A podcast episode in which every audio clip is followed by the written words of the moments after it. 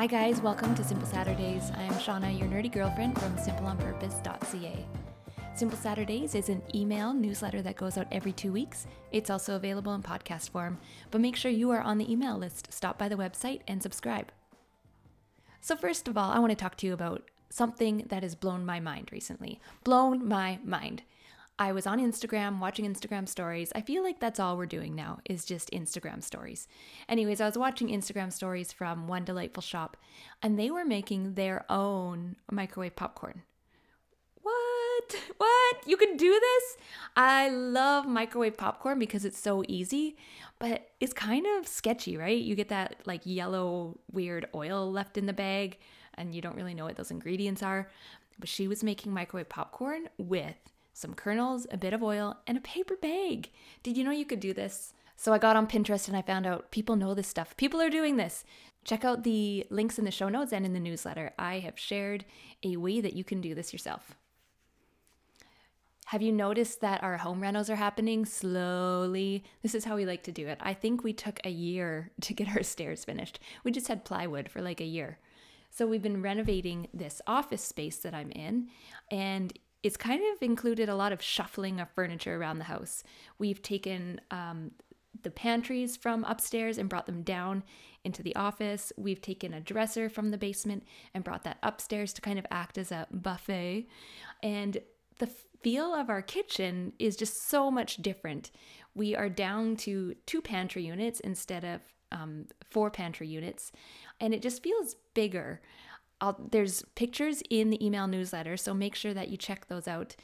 But what has kind of really surprised me was how we could go from four pantries down to two and we're just fine. Like everything's fine. Life didn't collapse.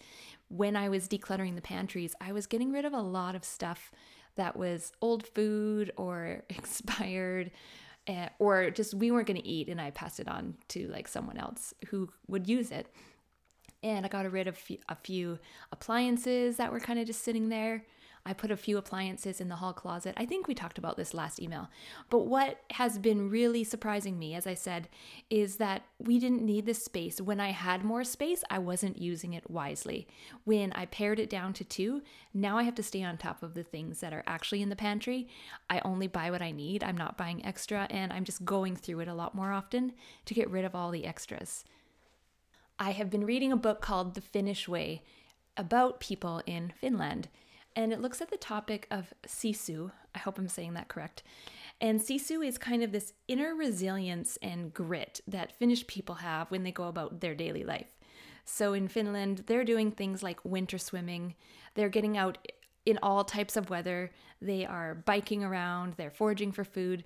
So there's just this real, like, hands on approach to living and they have a growth mindset, a mindset that says, I can do hard things. Instead of me, I would just look outside and be like, it's too cold, it's too rainy, or that job is too hard, and I wouldn't do it.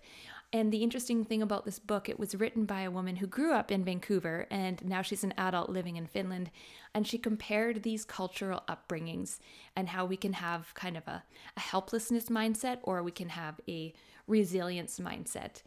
I really loved the chapters on um, one was on winter swimming, and it's inspired me to kind of like zap myself with some cold water in the shower and, you know, or like just feel that rush of endorphins that you get from that. And the other chapter I really loved was on movement. And they have a saying in Finland movement is medicine. And I've struggled with health. I've watched my mom struggle with her health, and that has just never been more true for me. I just I just believe that I should be moving every day and that's going to protect my mental well being and my physical well being. So I really liked that book. If you guys are reading anything good over Christmas, send me your recommendations. I would love to hear what you are reading. And finally, the Life on Purpose workbook is going to be coming out in January. So, what I've done is I've taken the Year on Purpose workbook that has been on the website, and you guys have downloaded it. You've told me how much you loved it. And I've included some other things. I've included the planning approach that I take with my life coaching clients.